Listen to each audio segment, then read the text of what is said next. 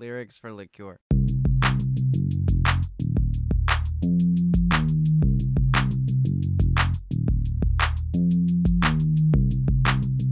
Hello out there. Hello, literal world.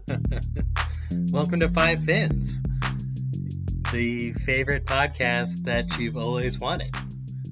That's pretty. that, that you've always wanted but never thought to ask for. so we just went and did it for you. Now, it's possible, I think we should get this out of the way immediately. It's possible, very possible even, that the last time we spoke to you, we introduced the show and referred to the show under some other name. Now, we're never going to mention that name ever again because it's dead to Nope. us. We we killed it. There's a reason why we can't name our podcast that, or I shouldn't say can't, but won't. And we're not. We're just gonna move on. Not to. Exactly. We're just gonna move on. And here's the way I'm looking at it. You know, a Phish went on stage as Blackwood Convention.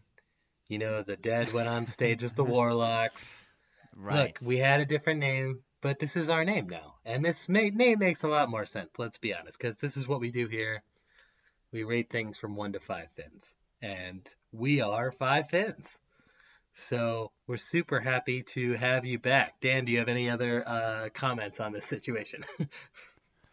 I'm just so glad to be here. I know it's been a while since we've actually like recorded one of these because I've been editing them and doing stuff, so trying to put them up. yeah, and... but it's it's all been for the great and and I thank you for your efforts. Thanks, bud. It has been more of an effort than I thought, but you know, it's not hard work. So it's just uh it's it's a labor of love, as they say, which means we're not making money on it. That's what that means. If anyone ever says that, that's what that means. Um, so we have a jam-packed opening segment. I think it's safe to say. Wink. Wink. Oh, hey, I actually didn't mean that, but you know what? I'll take it. I'm Yeah, it's a pretty easy one It's to, a layup. to land in. That's a On layup. a, yeah, you know, on a in a podcast about jam band. Yeah, no, that's that was an alley oop. That was right to you. Um, so we have to get things out of the way by announcing the biggest news in the Phish world, which of course is that our podcast is available on Spotify. As of the recording date of this, it is not available on Apple Podcasts, although that will be coming shortly, and that we are available on the Podcast Addict app, I believe. If not, um, you could let us know, except we don't have an email address yet. But you know what? We're up and running. We're out there. This is going to be the third episode that comes out. Like I mentioned on the top of the first episode, um, there's a whole bunch that have been recorded that are good enough to put out. So there will be uh, kind of we're gonna have archive releases. You know, it's gonna be like uh, you know, it's, we're gonna have uh, we're gonna have Live fins. yeah Oh, live fins live fins what volume. did I just do? Oh, off the cuff. Wow, Dude. That was man. top rope, ladies and gentlemen. Yeah, and already a better name. So there you go. Yeah, ladies or gentlemen, there's there's at least one of you out there. There's at least one gentleman, and his name is Randy. Probably gentlemen. Um, I love that, Randy. Randy, shout out Randy. Um, the actual biggest news in the Phish world, of course, is when we're not a news podcast ne- necessarily, but this feels like something we should bring up. That uh, the boys are going back on tour. Dan, have you heard about Oof. this? I have. Indeed, I have. It's uh, it's good to see. You know, it it.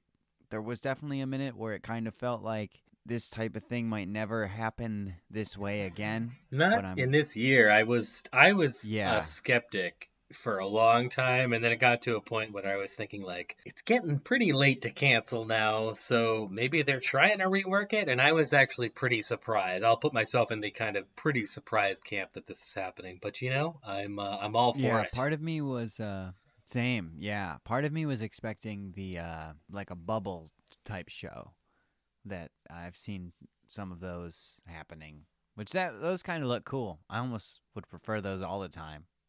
But that's just me. oh, do you mean like I saw like a Flaming Lips? have yeah. Did they do yes. one? Yes. Yeah. Yeah, was theirs COVID related or is that like an old story? Because it feels like something that they would just do, right? Yeah.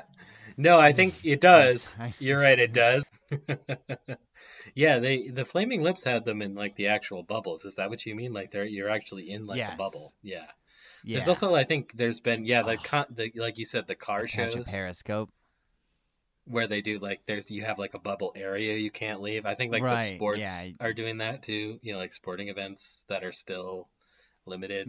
you just park a bunch of cars in the outfield. yeah. you should you should be able to do that. you should be able to just so good. You should in a baseball game just stand between like the right fielder and center fielder. You just get like you know if they come into your space, they have to like get you know get tested. Just trip over the front of the car and Yeah. your horn starts yeah, going yeah. off. You're sitting there in the car. Yeah.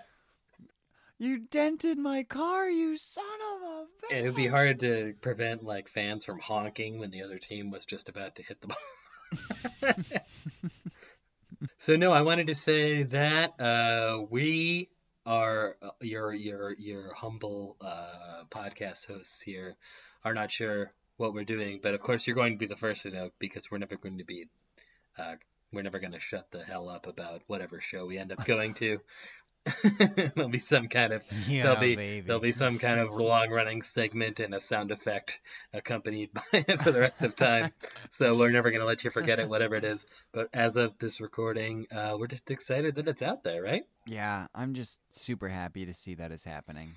I am too. I just want new music. I just want it so. I just. I don't even care if I'm there. I just want new shows. I want new Phish. I'm just so excited, and you know, I think that they actually made the best of what they could with 2020, with Trey, with the Beacon Jams, and with the Trey Page Yeah. December thing, and their little jams on the barn porch, and the whole Mike with uh, Leo Kottke. Like they did a lot of stuff in 2020, actually. But you know, it's uh, we're here to see the we're here to see the band play.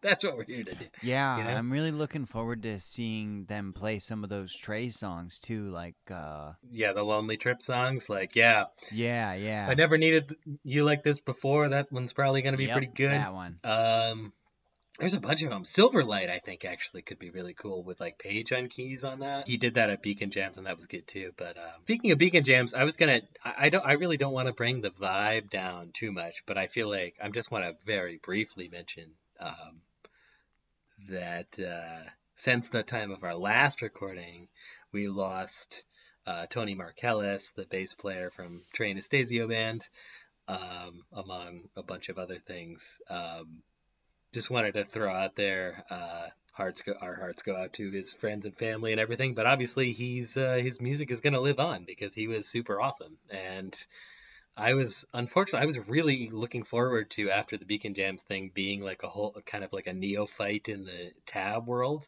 I was, you know, really looking forward to like maybe I seeing do them remember this.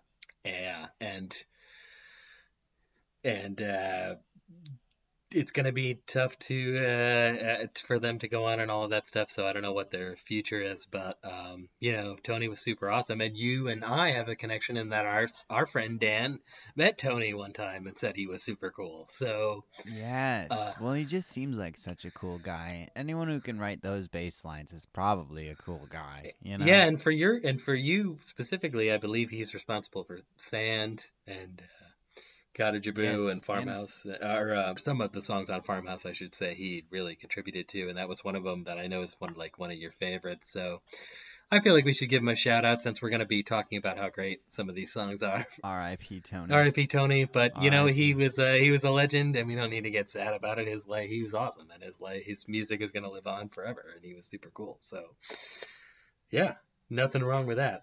He Um, just held it. He held it so perfect. The groove, just boom, pocket. Loved it.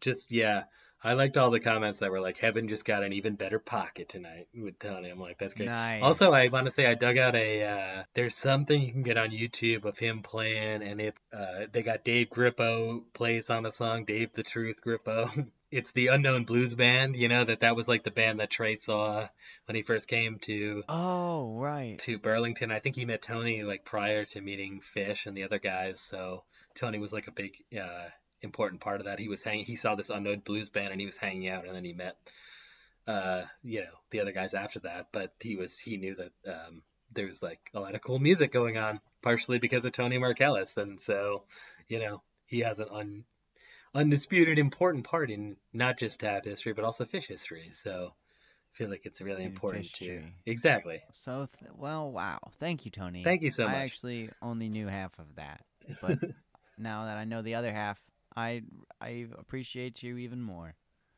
You will be missed. I got a chance to see him at uh, Ghost of the Forest, and that was really cool. So I'm glad I got a chance to see him live. Sad I won't get to see him more, but we uh, shout outs to Tony Markellis for sure. Um, today's show, Dan, I want you to tell us exactly the date and place that uh, tonight's show happened at. Well, the date is December 2nd, 1995, and the place is New Haven, uh, Connecticut. Yes, Uh, at the New Haven Veterans Memorial Coliseum, better known as just the New Haven Coliseum. I want to say, did they it. really shortened it. That's like a nickname and a half, taking that much out of it. You just have to, uh, yeah. Uh, Going from New Haven Veterans Memorial Coliseum to New Haven Coliseum. That's bold. Like you could well, I mean, I'm sure if you live in New Haven, you could just say the Col- I'm seeing a show at the Coliseum, and they wouldn't assume you were flying to Rome. You know what I mean? unless unless they have like a replica Coliseum in New Haven. Yeah. I've been to the Coliseum Coliseum, but I haven't been to this Coliseum, and my chances, unfortunately, have ended because it has been knocked down. But um, I wanted to throw out there, I went on the Wikipedia page and looked up this uh, venue just for research for this pod, and only for that reason, because I am so thorough. I did watch about 75% of the YouTube video of Van Halen's Live Without a Net concert, which was recorded at the New Haven holy. Coliseum. Yeah. Really? Yep. Dude, Wow. check it out, baby. It's uh, early, or I don't know if it's it's it's uh it's your boy Hagar in there. Oh, oh yeah. Um, who Some dreams maybe. it's pretty rocking. You know, you get a good you get a good fifty one fifty. Tomorrow. You get a killer 5150 in there, which is a Van Halen song I I, like. Yeah, me too. Um, you know, and of course, how it starts is it says New Haven Coliseum, and then an animated 80s hand comes out and crosses Makes out it say and says New Halen Oh. Coliseum. Yeah. Oh, that's so. That's rock how and you- that's how you know. That's how you know. That's how you know it's going down. and then and then a bra falls down and lands on the V. I don't think that that happened, but it might have. I Yeah, wouldn't I'm rule. just- I'm I just- just saw I'm it a couple days ago, and I wouldn't rule it out. Some more uh, tropes of of uh, 80s hair metal music. You know what? They didn't even cross out the. It just they just it just they just crossed it out so it said New Halen Coliseum. But yeah, they could have crossed out the new and made it Van. You know. Right. Um, Or just had like the letters rearrange themselves to spell Van Halen. You know, animation was more expensive in the mid '80s or whenever that was from.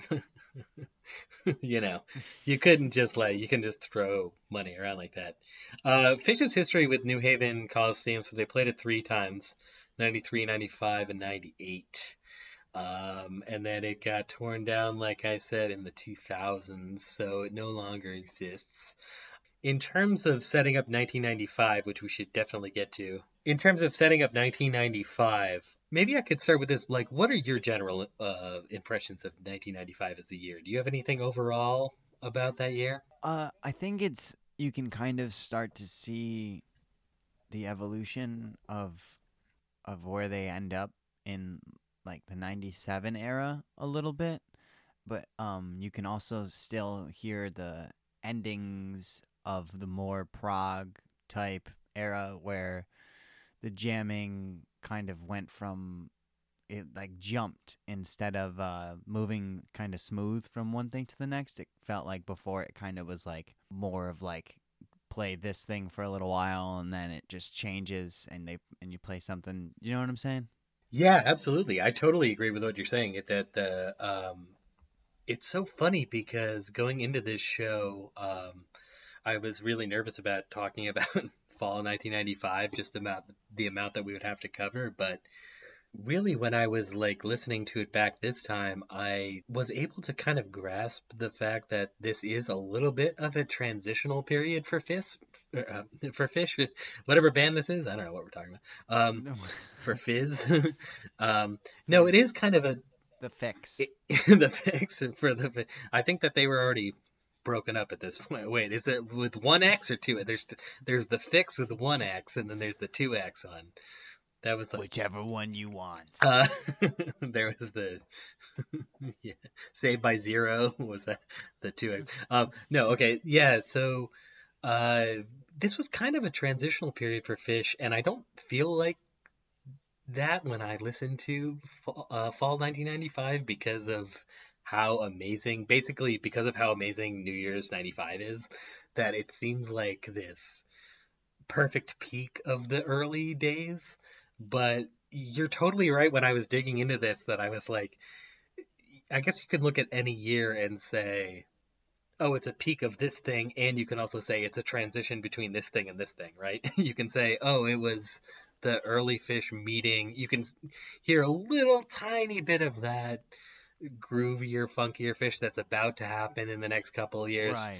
Uh, we've done the we put out the uh, Lille '97 Phish show. You can kind of get Lille Lille You can kind of get a, a like a little sneak peek of like where the band is going in that direction. But um, the big thing with '95 to me is I think that this is the year that they kind of accepted the fact that they were now this large stadium touring band and they were no longer a band that could play standing room clubs and bars and stuff. If you look at their touring schedule in 1994, it's always funny because they played standing room places and then they also played Madison Square Garden, you know? So they're Yeah.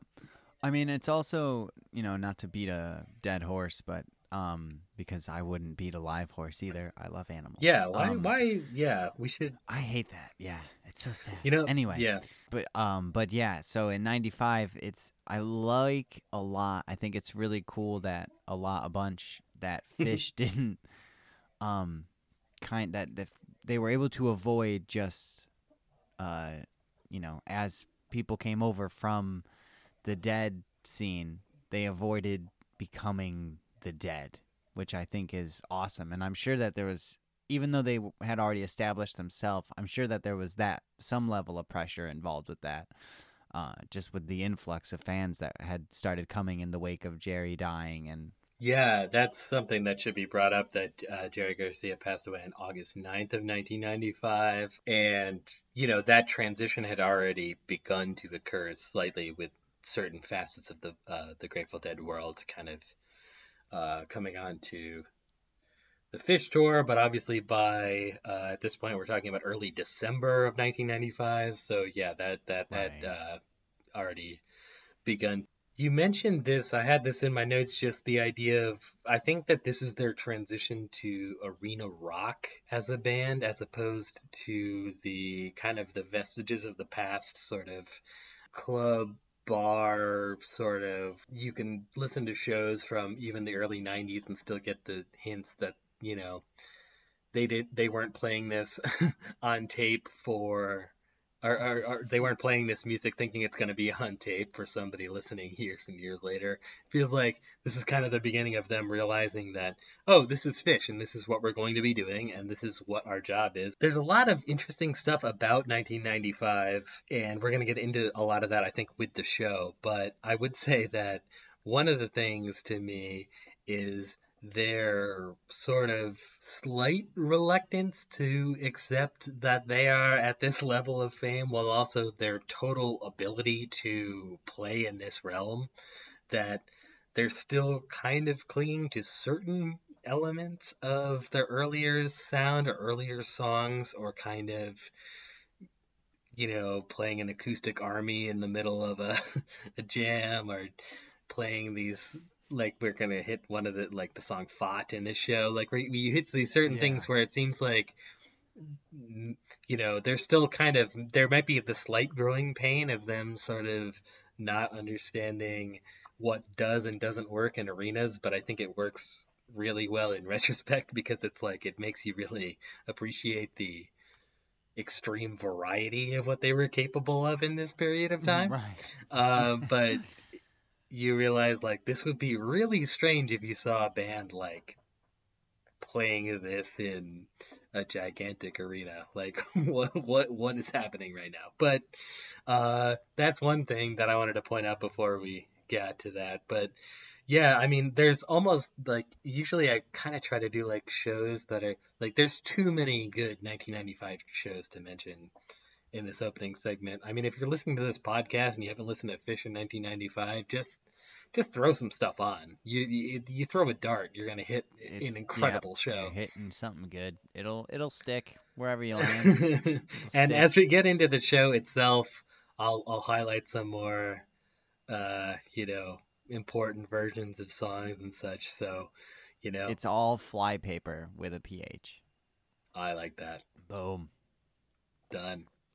There's the intro. It's all flypaper.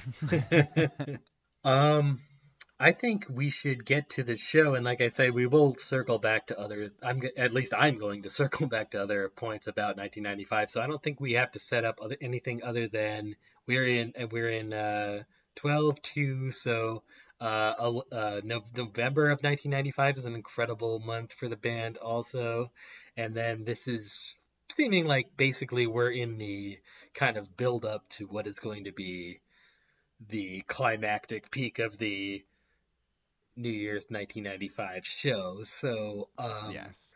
so we're going to take a quick break and then we will be right back with set one from the New Haven Coliseum on December 2nd of 1995. Oh boy, oh boy, oh boy, oh boy, oh boy, oh boy, oh boy.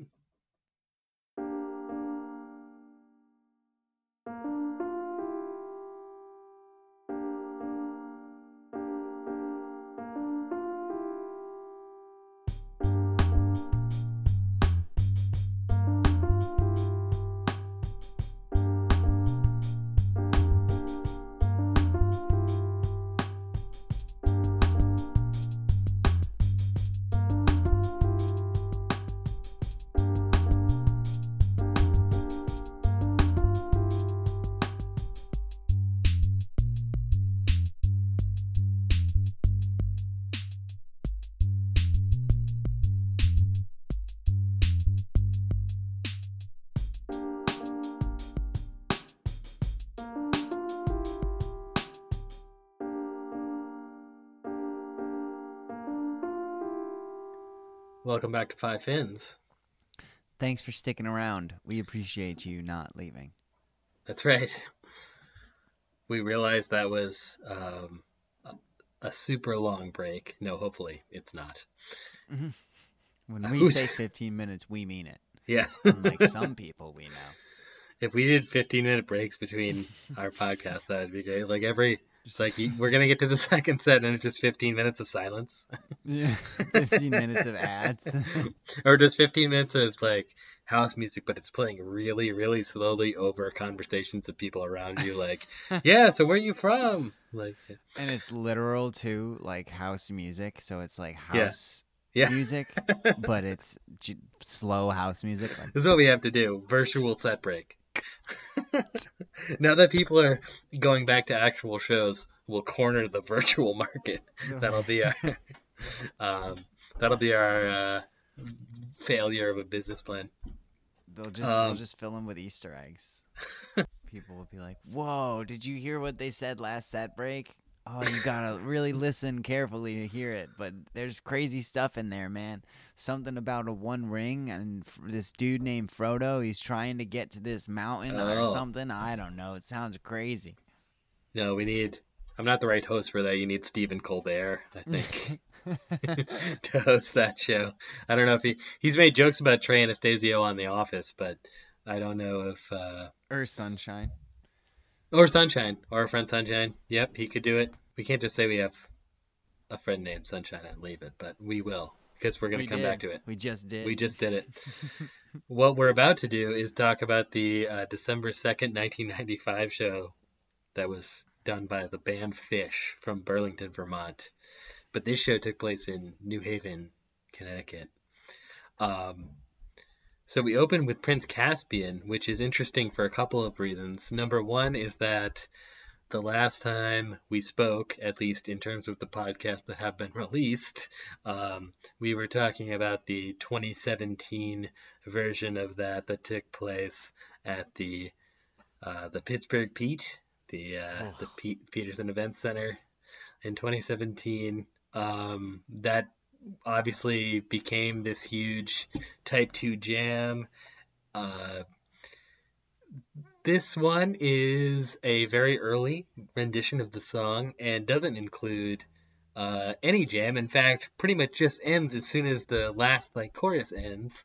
And so it was interesting, kind of researching this because obviously I knew that uh, Prince Caspian came out on Billy Breathes, but I don't think I'd really dove into like early versions of Caspian. So yeah, there were uh, a few versions like this before it actually became more of a jammed out song. They would eventually, in 1996, they would eventually bring out both the intro and outro jam on this song. Um, it's so funny to kind of hear it as this just straight up kick ass opening to a show that Yeah. has no jam at all.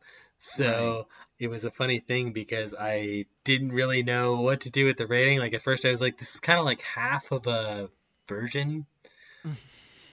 so should I? Quarter of a version. Yeah. So should I give it like, you know, 2.5? But then I was like, but it's not like half good. It's not, you know, it's just that they haven't quite gotten to it yet. By the way, I want to shout out the 1229.95 version that has. It's kind of like this, except when they hit that last chord with the oh, like then it kind of dissolves into this like chaotic, noisy thing that's not even really a jam, but just kind of noise. That was really cool. So shout that I went out if you think this one's cool. So, but I, I liked it. I, I the novelty of it was fun. So I bumped it up uh, to a 3.4. And by the way, we should mention that we are going to do more gradients of the fins ratings from now on, probably. so, um, we're We utilizing all sizes. yeah, so we're utilizing decimal places more to make it a little more, I don't know, a little more interesting. A little more flexible with a pH. what were your thoughts about Caspian, which is a song I know you love, Dan? Yeah, I totally agree with you. The shortness actually uh, didn't really bother me. I mean, it, it was disappointing just because of how much I love it. And then compared to the Pete version that we just listened to, obviously, not quite the same thing. But partially, the, one of the reasons I love Caspian to begin with is the lyrics, even though there's so few of them and stuff. But um, but yeah, so I went with the I went with a three point eight because just I love it, but it was pretty standard. You know, not much besides the normal song. So pretty good. Yeah, no, I, I, I thought the same thing. I mean, I just thought, you know, it's hard to rate it because it's almost like not a full version of the song. Um, Right. so then we go into Runaway Jim as the next track. Um, hmm This is going to be the first Jim we've hit in our run of uh, podcasts here, Oh. in, in terms of the ones that have been put out. And I think Oh. actually, even the ones we've recorded, right? I don't think yeah, we've done. I think yeah, that's definitely possible. This is what's crazy about this band, right? we Great could have recorded a bunch of these and not hit a song like Runaway Jim. Um, I, I've always loved Runaway Jim and been fascinated by performance history of like just having occasional amazing jams and then most of the time just being a completely normal song. That's like fun in the first set.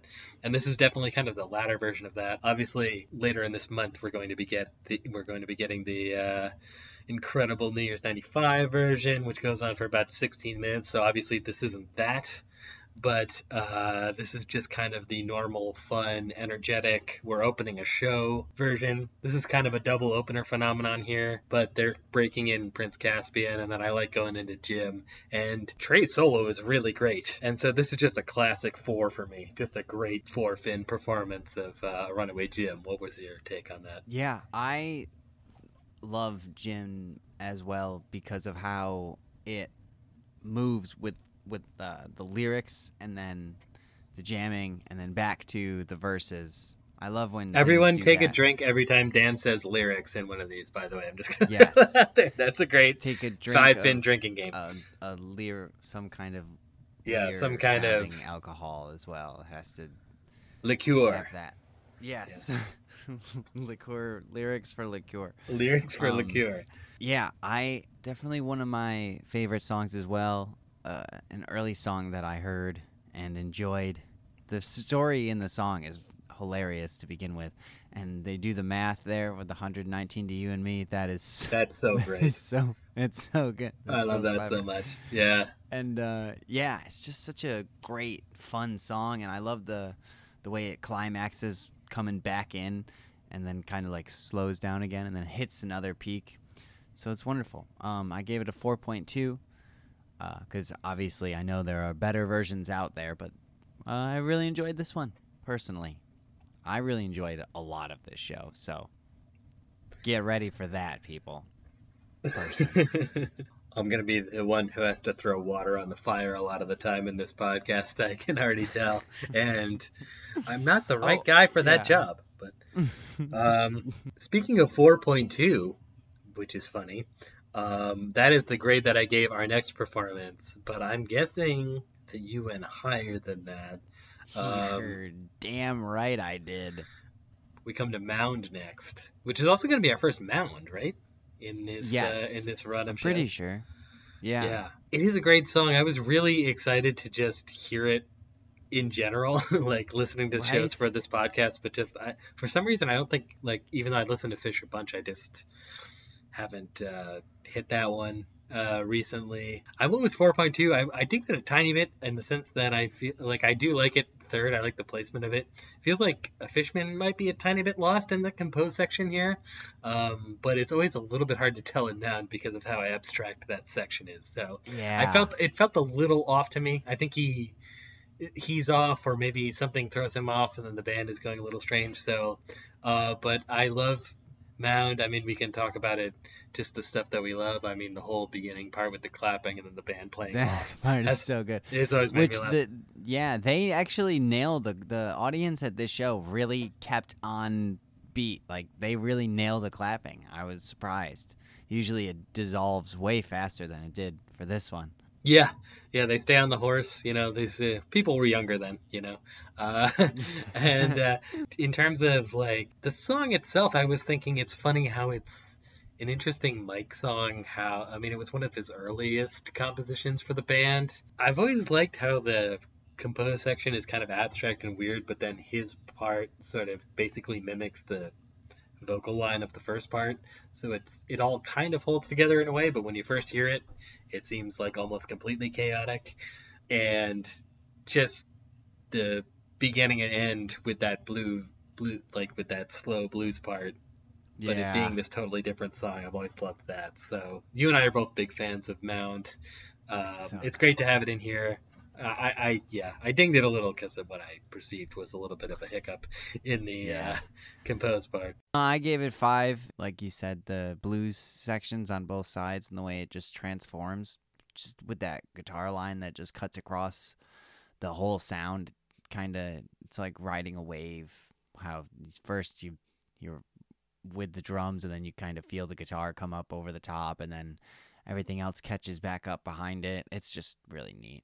Yeah, and I didn't actually notice the hiccups really, so that's also what contributed to it being a five. Yeah, I um well so the next one I is Guelah Papyrus, which I gave a five because it was that was it for me was like I feel like this is just perfectly played. I think that the thing with Mound was a little like I just felt like there was a couple cymbal hits that he was like a measure behind and it was like whoops and then they Mm. kind of um but maybe I'm imagining that. I don't know. I was listening to it and maybe I was just being hypercritical, but I'm not hypercritical of this uh, Guelah Papyrus. I have to say this is a perfect placement for it, and it's a, as far as I can tell, a perfect performance of it. I like the little bit of a jam they would do in the mid '90s at the beginning of it, um, you know, where they would they would just do a little bit of a vibe on that kind of reggae beat, and I thoroughly enjoyed this version, perfectly placed and played as far as I'm concerned. And I know that the reason you chose this show specifically was so that we could hit a Guelah Papyrus.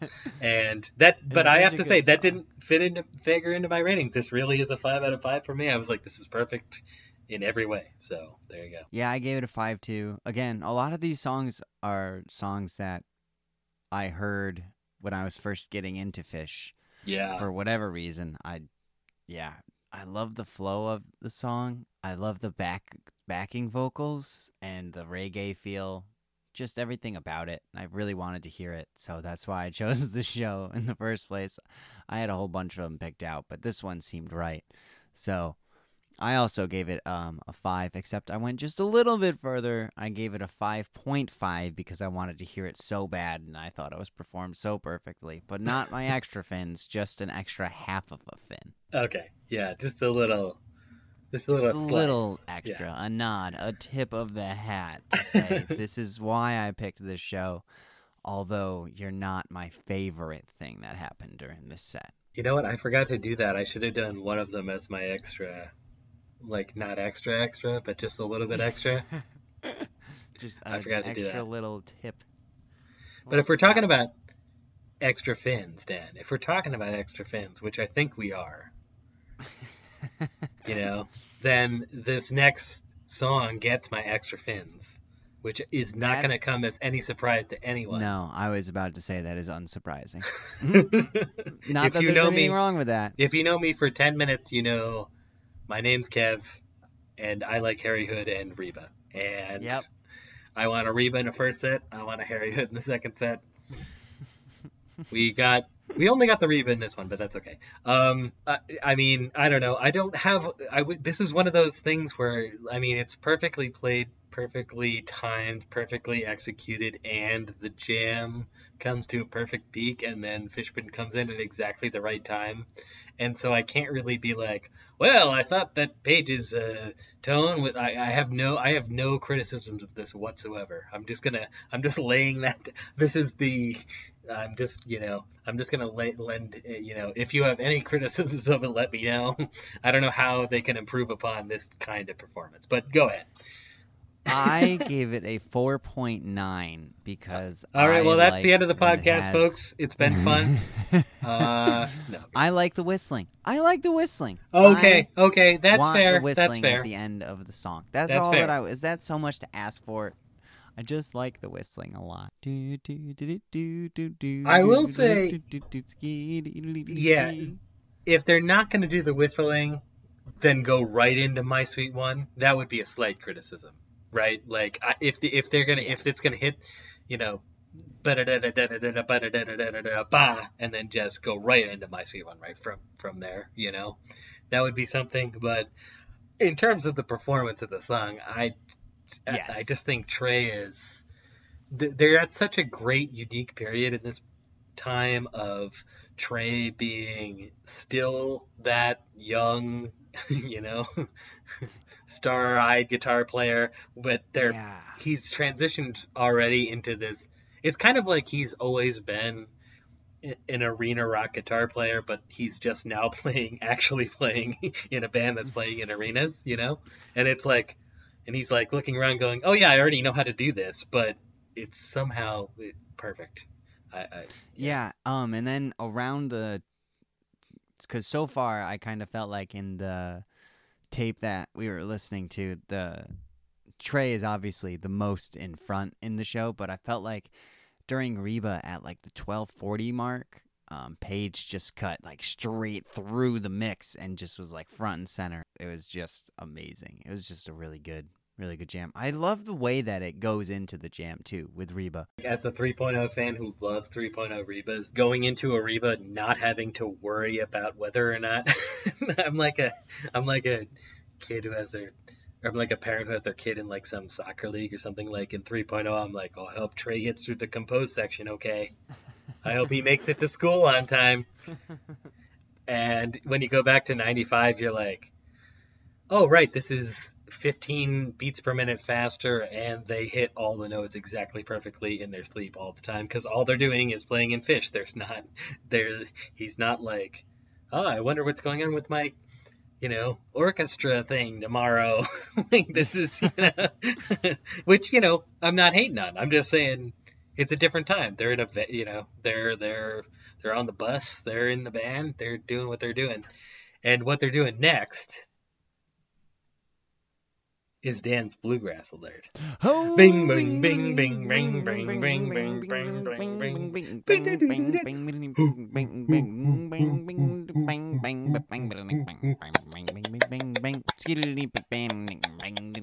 bing, bing. Oh, I like that. I'm ham boning. Clickety clack. Do some clickety clack at the spoons. My Spoons sweet one. great. Five out of five fins Oh, for me. you've surprised me. I gave it on a three and a half. I thought it was just a normal, you know, pretty good.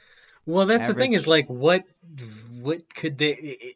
If it's gonna come I- anywhere after Reba in a first set and played perfectly, I don't know what the fuck else are they gonna do with it. I don't know. It's a great question. I I do I do though have to say that the "I'll buy you a you" is like Oh, one of my yeah. favorite things ever. it's just so freaking funny. That was the thing. I was like, what's the point in? Because I feel I feel okay with being like, okay, Mounds 4.2, because I feel like they, they this isn't like the best executed version, or I feel like Jim, you can always go, oh, well, there's like you know crazy versions that are the extra fin five out of five versions, and this is just okay. But I'm like, my sweet one, I don't know, you know. This is this is what I want out of it. this is where I want mean, it. there also was in this tour, the '95 tour, and I think Yeah. the '94 tour. Also, there's a ton of the bluegrass stuff, and a lot of it had, you know, I think they play um, "My Long Journey Home" a couple of shows before this. So I love the Phish grass, but those those are I'm blue, I'm lonesome, and "Long Journey Home." That those are my jams. Uh, one you have to check out is the Hampton 1995 show where Oh, they do. I I checked it out. Oh, okay. You're aware of that. Where they do the poor heart, the slow the poor heart. s- The slow. All right, as you know, I am a fan of slow things, and I gotta say, slow poor heart. I think Slow- I I'll co-sign that. That that thing was amazing. Slow was like, poor this heart is the how it is forever. slow poor slow slow poor heart is the uh, 1.0 uh, slow llama for you, right? It's just yes, dude. Imagine imagine if they had like. Conway Twitty. Imagine Conway Twitty singing that song at the pace that they're. It's yeah. It's such a perfect country song.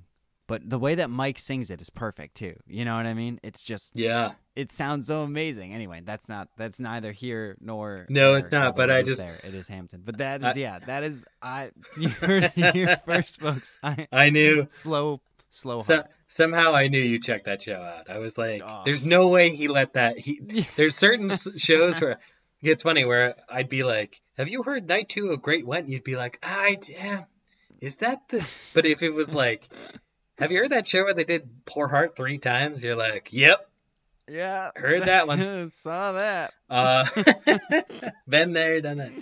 Uh, the next song we hit is interesting here. So it is the song "Free," which of course is on the album Billy Breathes. We're getting debut, you know, we're getting early versions of the Billy Breathes material here.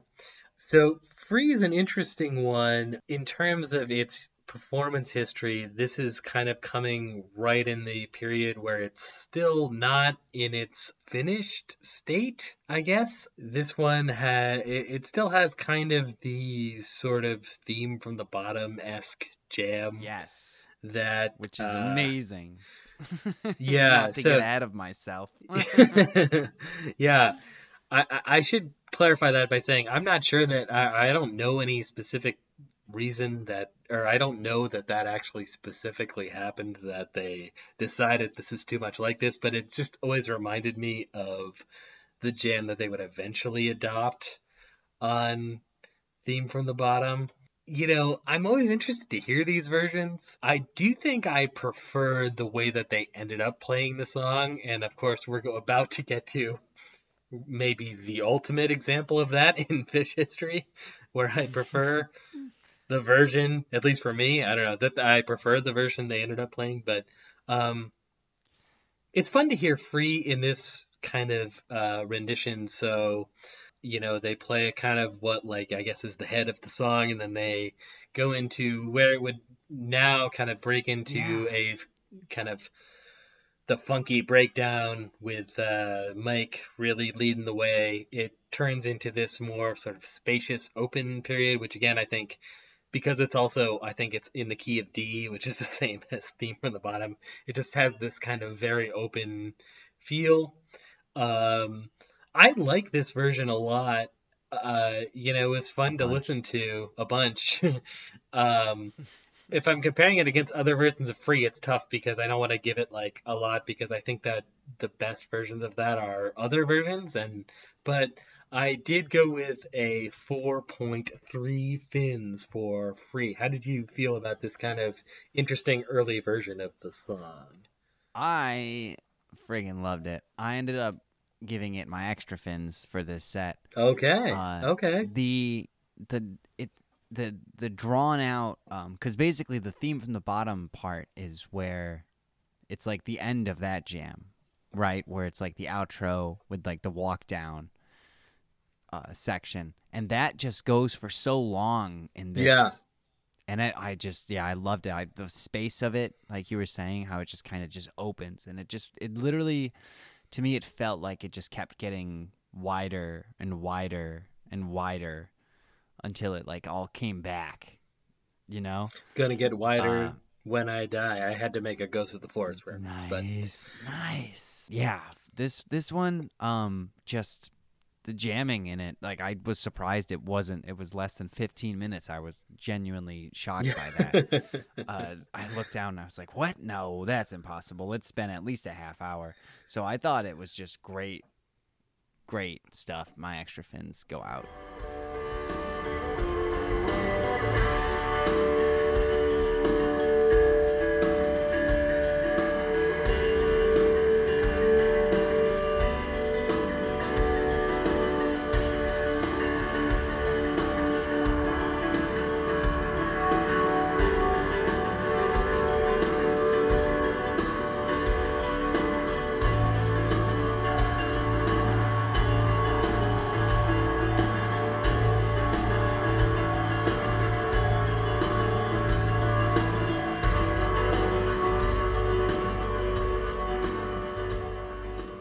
There's definitely at one point uh, when they came back in to the yeah.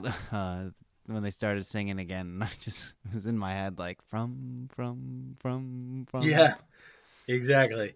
You know, that's and I, I think that's the thing to me more than anything else. Like in a way, if Free had just been this song, it actually kind of makes more sense with the name of the song being Free, I guess, because it feels like a more free type of jam. So I understand why they did that. But I will say, ultimately, I prefer them doing that type of jam on Theme from the Bottom. Also, I think I just prefer Theme from the Bottom as a song if I had to pick between the two.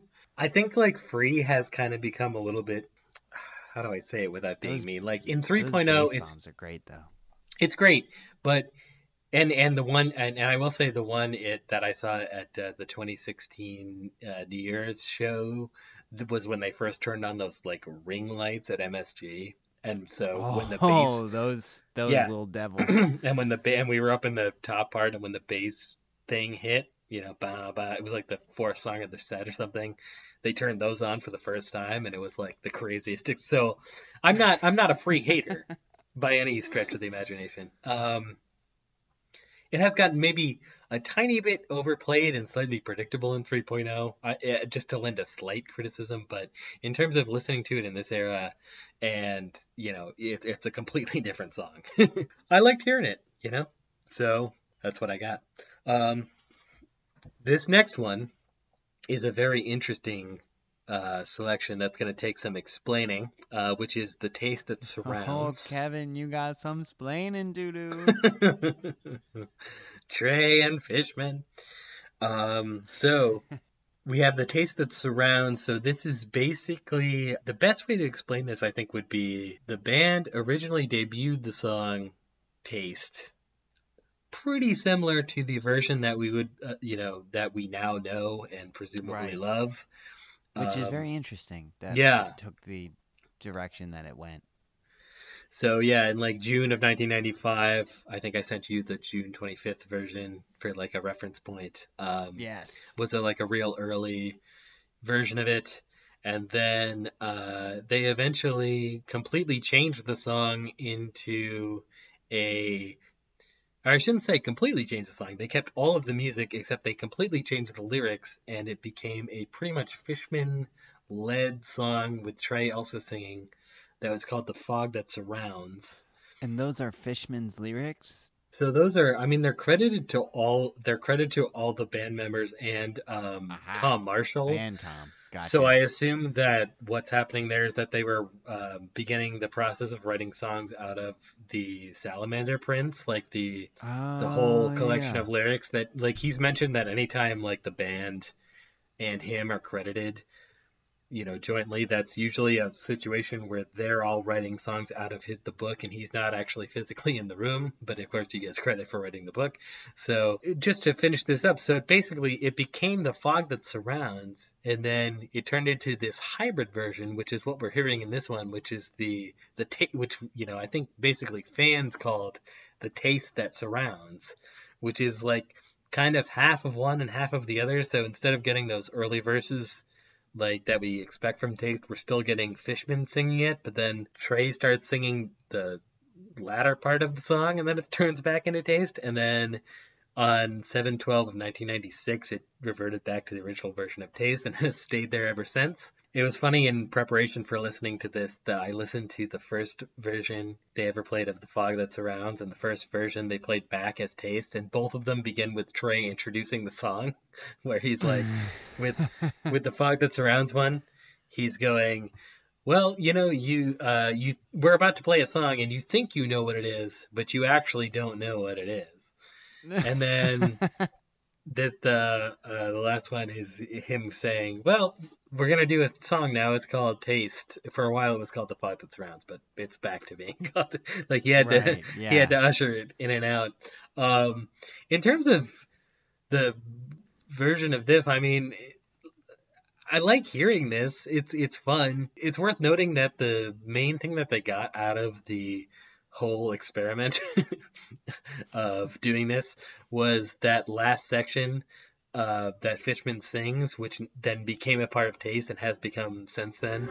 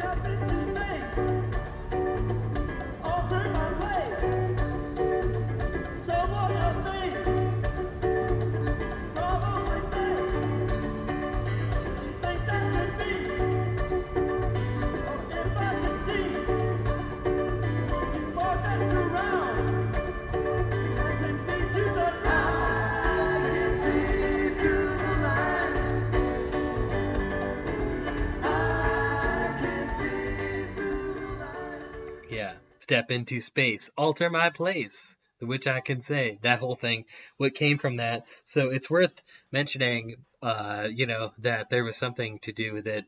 Just as a preliminary thing to, for me, is like, I just have to say, this has to be one of the craziest things they've ever done with a song in their catalog. As somebody who's listened to a lot of this band and listened to a lot of early versions of songs, the idea of wanting Fishman to be more included and wanting the band to become more democratic totally makes sense to me. The idea of completely changing an already pretty rock solid song with totally different lyrics sung by Fishman mm-hmm. is bonkers to me in a lot of ways, but you know, the result of it, first of all, I like. I like the fact that he sings that part in the song. It remind that part of Taste always reminds me of the part of Limb by Limb where Mike sings the um uh, yes. you know, where Mike comes in with the- yeah. and Yep. I am singing it far away. Like you think that it's the song that's going one direction, and then just having it kind of open up in a way is great, and having a different vocal line is great. And so maybe overall having that kind of this weird interlude is, you know, an interesting idea. Uh, but it's crazy to think that basically they like put this song on, they put a song that was relatively done on the shelf for like an entire year and replaced it with Yeah, another thing. So. It's something they wouldn't do now for a variety of reasons, but I, it's it's it's amazing to hear uh, the different versions, and I don't mind this version of the taste that surrounds. It's a good version, you know. I didn't have anything against it, but just I'm rating this against tastes, other tastes, and not taste that surrounds. I guess it would be a five in version of taste that surrounds, but I'm going with uh, I went with a three point eight. I don't think I can go a full four for like the not actual taste, but I really enjoyed hearing it. So I, it's not a negative thing. I just kind of went, uh, you know, it's uh, and I'm really glad we hit it in this show because it's fun to fun to talk about it. What were your opinions like overall of the whole like transition? I well, first of all, I I did give it a full four. Um, yeah, I so bizarre that they went from having the song that we know and love to something different, and then back to something else. Like I don't know many people who have done anything like that. If I know any bands that have done something like that, I prefer the version that we know now to the other version to this version as well. Yeah, having Fishman singing because he doesn't sing in the new version, right? Other than the section that came from this, the step into right, space, that alter my part. place. Yeah, okay. Which right. I think is great. I think I I Yeah, really love that part's nice. Yeah. Um, you know what always gets me though is the timing of the song on the the hi hat. Yeah. whatever is happening messes with my head and always throws me off for a minute and then they get into the jam and I'm like, okay, yeah, here we are. This this much more I feel much more comfortable. I also have to say though that the fog that surrounds is a great name. So if they were doing it just because the name is so good, I understand. yeah, was did you listen to the fog that surrounds without Yes. the other part? What what did you think of that? Uh you know, I got I, I didn't think much of it, I'll tell you. no. It uh yeah, it was it was like uh it almost felt like incomplete if that makes sense. I wonder if it's like one of those things where just because you know its taste, you know, it's weird. Like if that were like a new Fishman song on an album, I think I'd be like, oh, Yeah. that was really cool, you know. But like Right. because it's already taste and taste is better. It's just weird to be like, why is Fishman singing this whole song? this is really strange. but yeah, I, I think it's funny how they were just so willing to do these kind of experiments at this time while they're still blowing up, you know? And they have a million songs they can play and they have a bunch of things they can do. And they're like, well, let's figure this out. Can we get Fishman involved on this, you know? I, I just I think it's really interesting and the fact that it all comes around to that part like I say, that reminds me of the limb by limb thing where suddenly he's singing that melody. I just love that, and I think it works really well in the Phish catalog to this day. So, you know, it, it was fun to hear it, and I'm glad that uh, we hit it. And obviously, if we get to shows that I just have fog that surrounds, we'll see how we feel about it then. But the next song we hit is one of my favorites, um, which is "Bouncing Around the Room." Mine too. Yeah, uh, obviously it's uh, maybe an unfashionable one to say is one of your favorites, but I just always love it. And uh, this was another one that I just felt like had uh, pretty perfect placement, and uh, I dug it's a it. nice break. So It I always went, fits well. yeah, I went four and a half. So Me too. yeah, I match. We're matching. We didn't call each other, I swear. we This is never do. Call. Yeah, No. we never, we never. This is all surprise, people. this is all live. Um, anything else to add, about bouncing other than just Um, the great? only thing that I would like to add about bouncing is that uh, it's it the one thing that kind of stands out in this song really a lot is uh, how you can hear Trey smiling when he sings, which I feel like is kind of unique to to Trey, and it's wonderful. So I just find that super endearing. and I I also gave it a four and a half. One of my favorite songs by Phish. I didn't know that was controversial, but if it is, I guess I'm just walking into another one. So put it on my tab, my Phish controversy tab. Yeah, but just it's people who are against it are I think just reacting to like it being something that's on Spotify as like their number one track or whatever, but it's Right. not, you know. Um Nerds. no, I I exactly. No, I've always I always like it and again, I I I'm a big placement person as we've established a hundred times on this podcast already in three episodes. So, you know, uh, this is great. I love it. Penultimate as first set one. That's a great, uh, it's a great spot for it. Um, another great spot is to put Possum at the end of set one, which is what we get next Mm. year. Um, yeah, I I'm gonna jump right ahead of you here and go first for a second. Sure. Yeah. Another controversial opinion. I'm not the biggest possum guy, and I'll explain why. I think now their versions of possum aren't as good. So when I say that, I don't mean that they're not good, but I feel like now they stay in that pocket, if you will. Um, but th- so this version actually surprised me because I'm not the biggest possum guy. Uh, and I when I saw how long it was, I actually got a kind of nervous, and I was like, "Oh man, I don't know." Um, but I like that. I feel like they start the jamming in the '95 versus now. I feel like the Possum Jam started out slower. Like now, I feel like they just come right off Yeah. the speed of the verses, and they just hold that speed, and it doesn't really back off. Like they just keep rocking the whole time. Um, And it's I like slower. I mean, it's a, it's a lot slower now, right? Yeah, well, I mean, like as far as like the pacing leading into, so like the jam, the verses back then are faster, so the jam starts slower. I mean, like the whole the whole thing is faster, is much faster.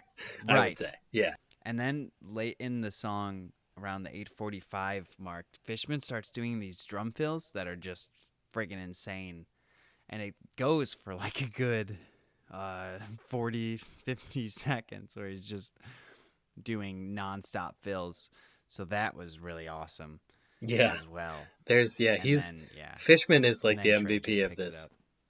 Yeah. So this is funny that you mentioned this because I was gonna say like, I was thinking about this like we haven't really had a possum conversation on the podcast, right?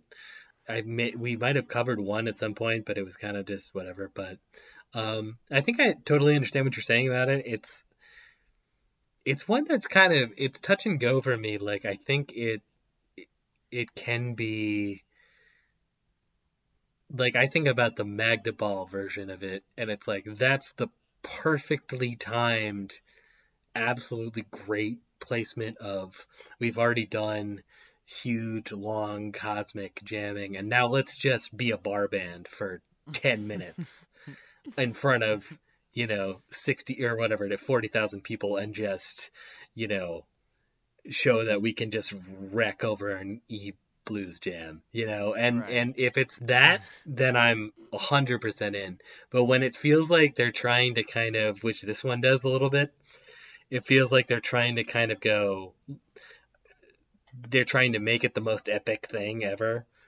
it does get a little flat for me, particularly actually. I think in 1.0, it feels like they are often really, really reaching for Possum to be this like incredible thing. And obviously, Trey's guitar is great, but I'd almost prefer his guitar is great over like something like that kind of like free jam we got, or obviously like the Reba or the Runaway Jim, than just kind of like a straight up, you know, regular blues jam thing. Yeah. Um, absolutely. So I think we're kind of on the same page. I but you know I'm not I'm not against uh, this possum, and I, I gave it a 4.2. We should mention this is going to be our first uh, secret language that we've hit. They do an all fall Oh, down yeah. signal at the beginning of of possum. Um, so that's fun. So trade is the the little ring thing to begin the uh, secret language. Signal and then they and then he plays like the bow bow bow bow and then all the people in the audience are supposed to fall to the ground so that's what's going on there in case Which you're would curious definitely freak you out if you had no idea what was going on. yeah i was like wondering how effective this was by like the time they're doing like a coliseum the size that like van halen recorded a concert at like is this like it seemed like this idea made more sense in more limited capacity seating.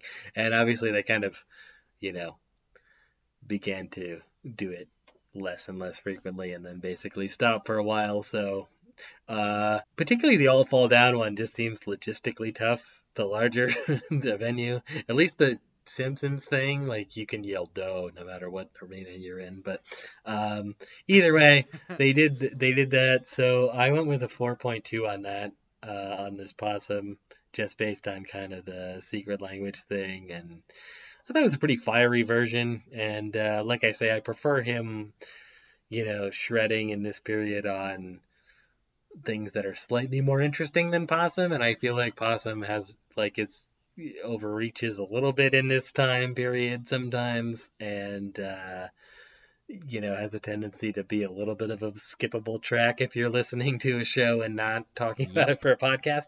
But regardless you know um i'm not against it so it's fine. And uh i might have liked it a little bit more than you did but yeah. Um yeah, I think you did. I gave it a four. yeah. So you get you liked it. Point two fins, whatever. two fins yes mark it down folks this will be like some when i'm on trial for something this will get brought up this will be some He evidence liked it point two Point two fins more. more that's Point two. that's all you need to know. Gentlemen, then the what every kind of a lawyer- man does that? yeah points to me and it's like this sick mind um so we This is not a family man. with a ph This is a man. this Welcome is back a to man who Fins. rates things Hello. point two we different. are here Where? tell me about Here? that keyboard Look solo mr thomas over where were you that Where day? all right We're we will be right back We're over there.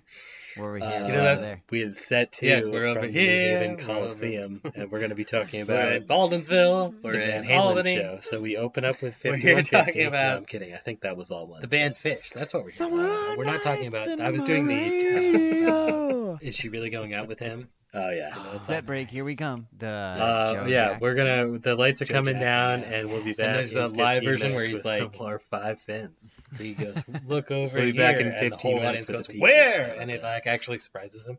That's Um, really good. it's That's fun. pretty great. That sounds like something like- that the band would do, or that the fans of uh, the band Phish would do to them, like with uh, It does, Harry yeah. Hood, right? Isn't that? Didn't they do that for the first time? They when they yelled Hood, no, the band was like not expecting that, Yeah, because uh, which is hilarious. let's just say, let's just say, friend of the podcast, Jesse Jarnow.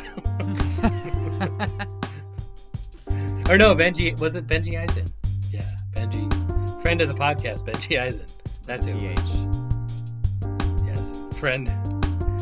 I like having friends of the podcast too don't know about and will never be on the podcast. That's our strategy. Unless they Um, want to be, Unless they want to be, in which case, by all means. and they forgive um, us for our libel. There's no way we're gonna get through this whole season without getting sued by somebody, some entity. Nah, they won't waste a lawsuit. They'll just tell us to stop. Yeah, that's true. You're right. We're not worth it. Um, but what is worth it is set two. so Boy. we're back. We're back from set break. The lights go down. The band walks back on stage, and you start to hear that grumbling, that low rumble, and then we're into 2001. It kicks in again with the kind of not really sure where to place any kind of criticism. Obviously, the band didn't really begin jamming on this in the same way that they would uh, eventually until a little later in the 90s. But uh, Speaking of that, do you know when the first time Oh. that they played this song was? yeah. Sneak attack. uh, yeah. uh, I'm gonna say 1993. You are right, like you always are. and I must stress, people, that we don't rehearse these things. And I intentionally pick songs that I know he, he wouldn't be expecting or have needed to do any extra research on or anything. Like I, I look hard. I thought you were gonna go- the songs I that thought I you were gonna go with a different one. that is Yeah. not a I joke. actually- I like try really hard to throw it all over the place, and he gets it every fucking time. Nope, Um, there's there's been yeah. ones we've recorded that I didn't get it right that I haven't put out, but it's not because of that. well, you should do that anyway. Um, I should just yeah. I should put them out anyway. Yeah. Oh no, you should never put them out. We should always just pretend like you get it right every single time. Pretend I get it right. No, Yeah. I've definitely got I've gotten a couple wrong, but I did I think because that one they do in the uh Murat Theater show or the uh, I'm sorry no no no the Tinley Park sorry the Tinley Park '93. Um, but anyway, yeah, they uh, first time that they did it was July sixteenth, nineteen ninety three. Um, yeah, it was a second set opener in that period. and this version is not, uh, you know, no disappointment to me. It's pretty standard in a way, but I actually combined it my score with the next song. I kind of felt like it was all one unit. Yeah. What was your score? Oh, before I get to my score, actually, I forgot to mention at the debut of 2001, it was also the show where they played Purple Rain for the first time. And it didn't say whether or not he tucked, but I would like to know. So, yes. Anyway, so my score for for this one and the next song was actually all my extra fins for the set, which is I know Oh, wow, surprising, okay. but yeah. It's it's, It's- only Actually, not. I I was I was wondering. So you're you you lumped 2001 into Maze. oh, Um, Huh. Yeah, this is. I went 4.8 on 2001 only because I didn't want to go full five for never go full five. I didn't want to go. Uh, I didn't want to go full five or extra on that just because, you know, if I'm thinking about the Great Went and some of like the amazing like late '90s versions, to go like, oh, Right. oh yeah, five fins on this. Like we're we're still pretty close to that period, and I guess we haven't really talked about this yet, but that the fact that you can just so clearly hear where this band is headed in the next couple of years and also how tied in they still are with this sort of early era of the band, which we'll get to in a couple of songs here.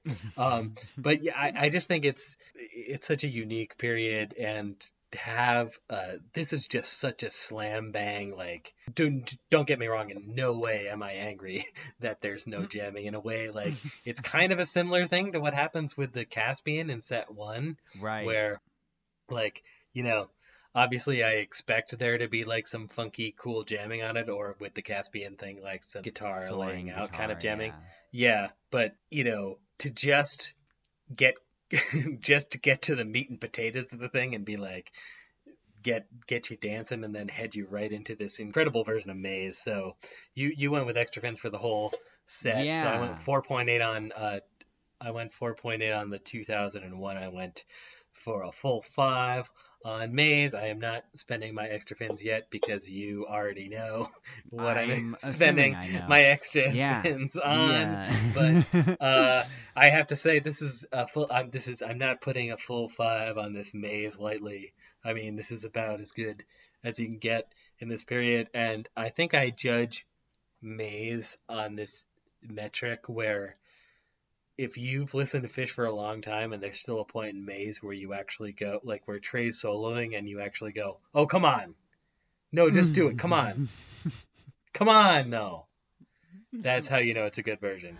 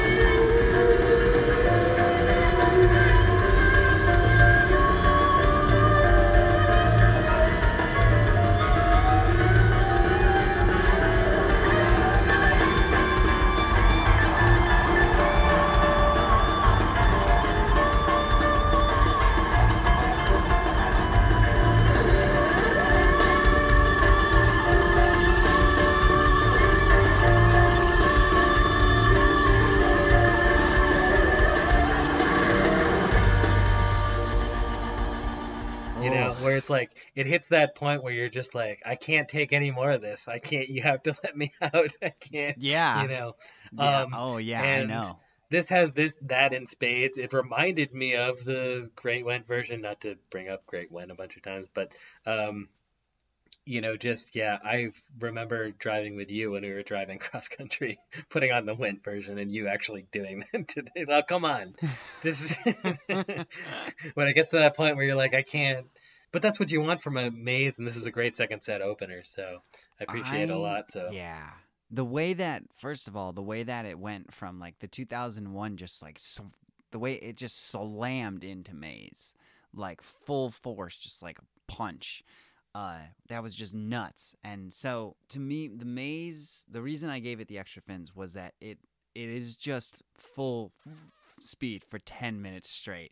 Like there's just Yeah. no break, no slowdown, and uh, it just yeah at like around eight minutes i was like what is happening? And then around 8.30 i went oh that's right. That's where we are. That's okay. And then at the end of the 10 minutes i was just thinking like imagine the lives lost the phone calls to loved ones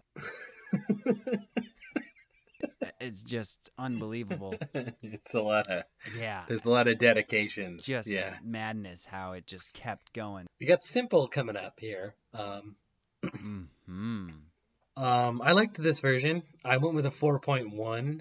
Um, Oh. I liked it a little bit more than a 4, but not not much, I guess. Um, I you know, I love Simple as a song. I think I my favorite versions of Simple are when they're parts of Mike's Groove. yeah mike's you know, this is, you know, coming a year and some after the one that I'm thinking you're gonna pick up on the the uh, Halloween 1994 version, but um, I do kind of like like 93 and 94 versions too. But yeah, I mean, I I, I enjoy uh, a good simple.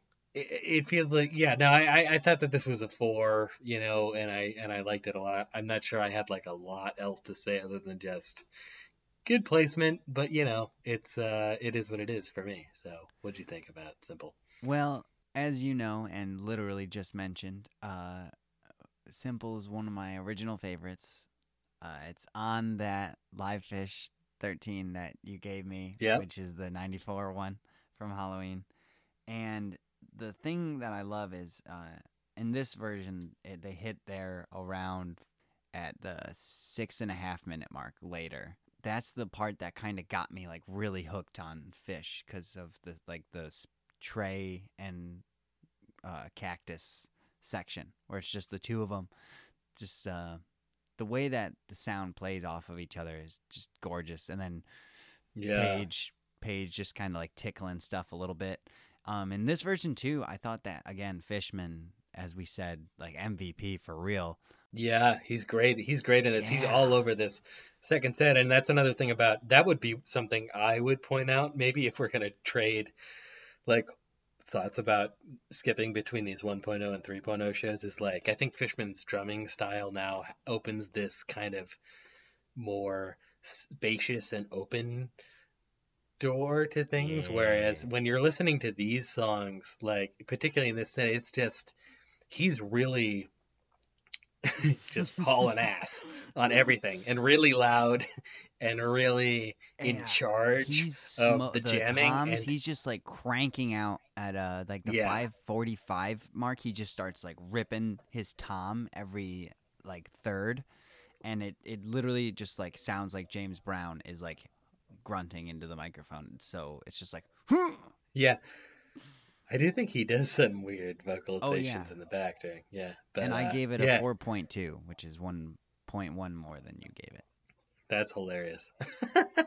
See, this is good. Where like, I I think that the way we had the ratings before, it it Yeah. agreeing, It but made- then this is not doing the right. Yeah, not we were agreeing on things, but then not doing the ratings the right way. So it made me seem like more of a hater than I am, which I love. I love it. I want to be the bad cop. You know, you're not that great of a simple, are you? It's gonna be pretty easy for you. I just imagine being a bad cop for Phish, just like holding a light under. Have you ever heard this other version of Simple, mister? Where were you that night? Um, So the next song we get is in some ways uh, curiosity, uh, which is the song Faht. Fart. Fart. It's like fart for Boston. with, with the. Boston accent, yeah. Uh, so I mean, I guess we should say it. So this is Fishman playing acoustic guitar, and you know, uh, some like new new age. is that the right term? Uh, new age music playing over it, like oh, the yeah. uh, yeah, sounds The like. synthesizer. Well, there's like not new wave, but like new like like uh, yeah, the you the would sounds you would hear at a yeah like at like a uh, Yoga massage studio? parlor. Yeah, Yeah, exactly. Yeah, yeah. yeah. absolutely. I Um, love it. So you love it. Okay. I love it. Well, I well, love yeah, well, I was. I was curious. What what did you think about like what? Yeah, you're into like synthesizer stuff on your Yeah. own on your own time. But what what do you think of like um? Did you uh, are you familiar with like the album? This, this is on a picture of Nectar, so that's worth mentioning, I suppose. And uh, you know, it wasn't it was played from '92 up through this period, and then that was kind of the end, uh, toward the end. Yeah, I'm curious. Uh, go ahead. What would you what were your what I were your mean- Faht opinions? I mean, I always love uh a good like ambient. Yeah, a good Faht. You like a good ambient, ambient sounds, ambient pads, stuff like that. You like to go to the Sox games and have a good Faht? Have a good. You eat enough hot dogs and you just let out a big old fat. Um, I only gave it a three and a half, though three and a half fins because um, Me too. it's you know pretty standard. It's nothing really special, and without being at the show, it loses its uh, value in a way. Not value, but it loses its uh, Yeah, it's le- it's less like it's it it's Yeah, kind I'm of not- less vital if Right, you're I'm not like not seeing actually him there. play the acoustic. You know what I mean? So You're not just, seeing him make the fart noise with the trombone or whatever happens at the end of it. I'm not sure. Is that a vacuum cleaner? Um. I, well, who could say, right? But um, People who were there, I guess. the the other thing that I would say New, is ha- New Havenites. the other thing I would say is that the I'm so glad that they're adequately amplified now for the acoustic stuff. Yeah. Uh, well, because yeah. I just would be so the shushing and stuff. It's and people yelling. Sometimes, sometimes it's like, why yell when you know it? Do you yell on purpose when it's quiet? Like, what are you doing? Like, come on, just wait. You can't hold back. And like, trust me, I get it. I've been there. I've been at the shows, and like, it's hard. But Yeah, at some point they gave up on the non-amplified stuff. I think this is probably probably the end of that. I mean, it definitely gets amplified immediately following that good Yeah. old Faht. But I was gonna say, in terms of this, I in terms of this, I chalk this up as the kind of 1995 thing I was mentioning earlier. Of there's still a little bit of that left in them. Like, oh, let's do acoustic army where we all play the acoustic guitars. Or Right. let's all jump on the keyboard. Let's all uh, we're gonna do barbershop. And and I think again, I think this is kind of like a little bit of a growing pain of just them being like a little bit more famous than they anticipated at this moment in their career. and I also think when we talk about the, this band or any band, but when you talk about like their evolution, you kind of think about the things that they did, right? So it's like if we're talking about this show, it's like, oh, you can kind of hear what's going to ha- come in 1997, or like, oh, at the other jams this year, you can kind of hear what's going to happen in 3.0 or something. But it's also always interesting, I think, to note like the things that they stopped doing. And this is one of those where it's like, we don't need to stop playing full instrumental jams to play monkey sound effects over the speakers. Right. People aren't really into that. and uh, we're gonna let Fishman play a electric marimba instead of an acoustic guitar. That's our that's our goal here. But you know, Great with that said, choice, too. not a terrible, not a terrible acoustic. I, I kind of like like the thing he's playing on Yeah. the guitar. You know, it's, it's kind of cool. I just think Yeah, it's, it's pretty. pretty. Um, well, if we're talking about songs that are on our picture of Nectar, Yes. That's that's what you call it. That's what you call a podcast transition, Dan. Oh, Just so you know. Never. So that's when on a podcast we're talking about a topic. Let me explain it to you. So we're we're talking about that song, and then I, as a transition, because both of those songs are on a picture of Nectar, I said, if we're speaking about songs, which, which I don't think that's correct grammatically, but I said it anyway. If of songs we speaketh, I'm watching. I'm rewatching Sopranos episode. Like, all due respect, if we're talking about, if we're talking about songs from picture Nectar, we can't. What we if we if we got to get one of them whacked, it's gonna be Faht because we ain't touching Tweezy. You know what I'm saying? basically, Which it comes next. just just when just when you think that you're out, they pull you back in.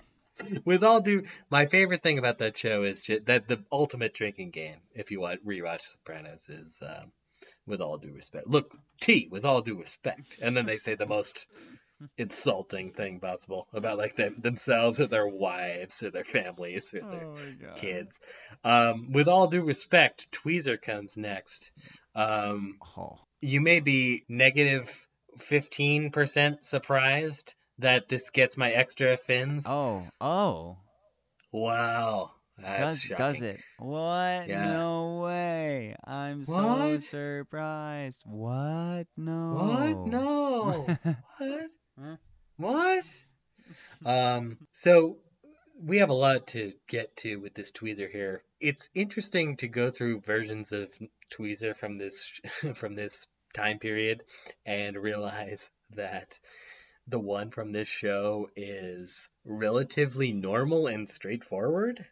like you have to adjust your expectations for tweezer in this period. So I just want to throw this out there as kind of a Oh, Like- expectations. I adjusted more than my expectations.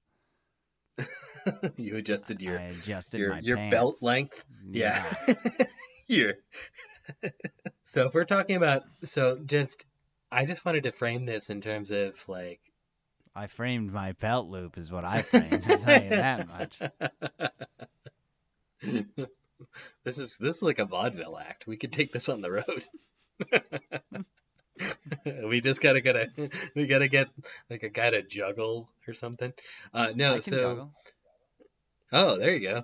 Boom. Well we need like a good looking lady or something then. I can shave.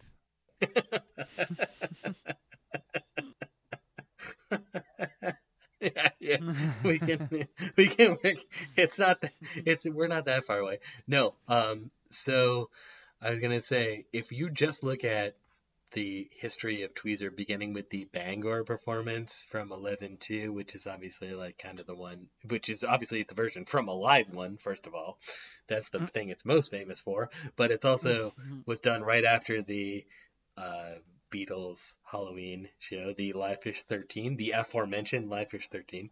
Uh, if you go from that performance to this show, which would be a little bit over, which would be a month over a year, so 13 months. Um, Tweezer has had a lot of great periods, and it is I, in most ways the band's signature song, but my goodness, this is just an incredible run that we can't get all the way.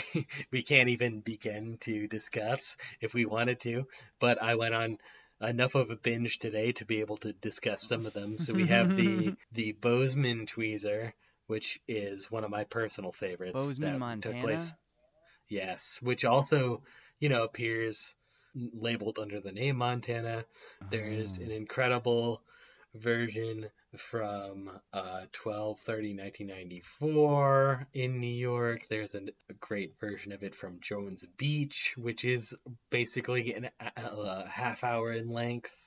Uh, we have the, of course, the Fleaser that takes place on June 22nd of Yeah. 1995.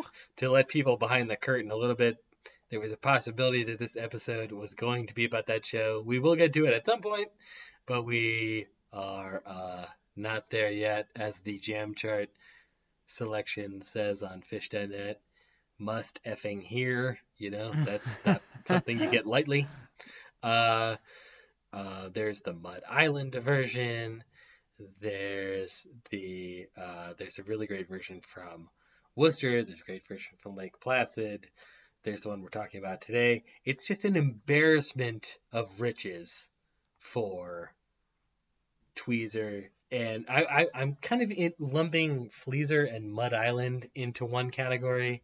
One thing that I think happened with Tweezer in 1985 or 1994 going into 95 like i'm saying begin you know beginning i think with the kind of bozeman tweezers of the world and moving into this period is that first of all the band's recognition that this was going to become the main jam vehicle for what turns out to be basically the remainder of their career or at least up until this point um, li- in listening back to them it was really interesting to me i prefer the Mud Island tweezer to the Fleazer. Um, Mud Island reminds me a little bit more of the type of jamming that they're going to get to in the 3.0 era. It has a lot more different kind of sections. I think the Fleezer is an example of them, and this kind of early example of them jamming that I think I didn't really mention on the free from the first set. That for me, I think they perfected a little bit better in the later 90s as opposed to this period of the 90s of uh, letting the jams become sort of these free flowing rhythmic expressions as opposed to kind of a wall of notes from Trey or something.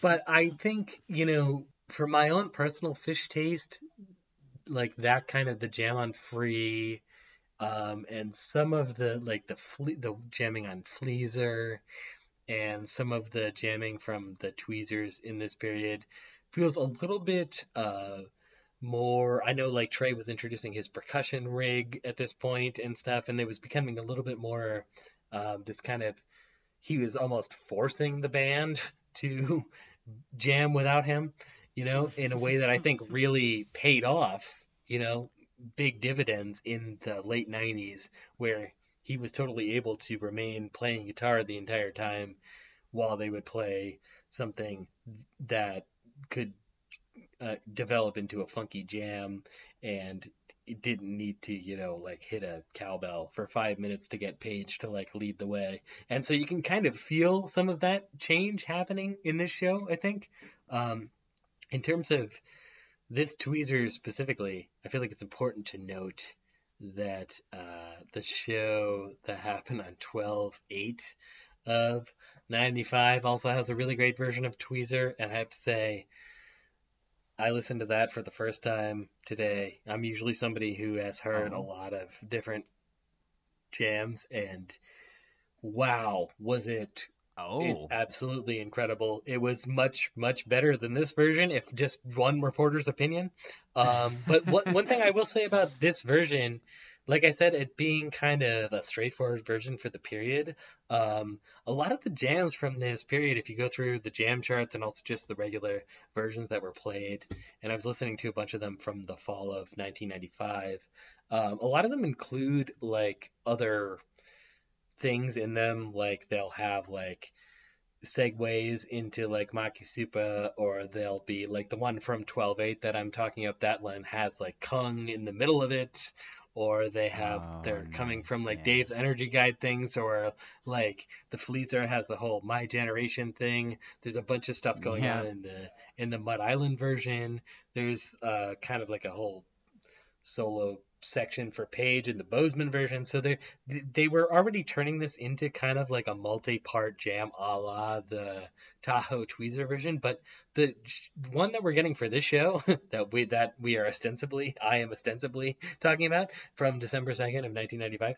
That one is it's interesting to hear because it's so kind of straightforward in a way. It's very uh, it's very powerful. Trey is just starts out by kind of setting up a groove and kind of trying to play along with that groove and just kind of try to stay kind of funky and loose.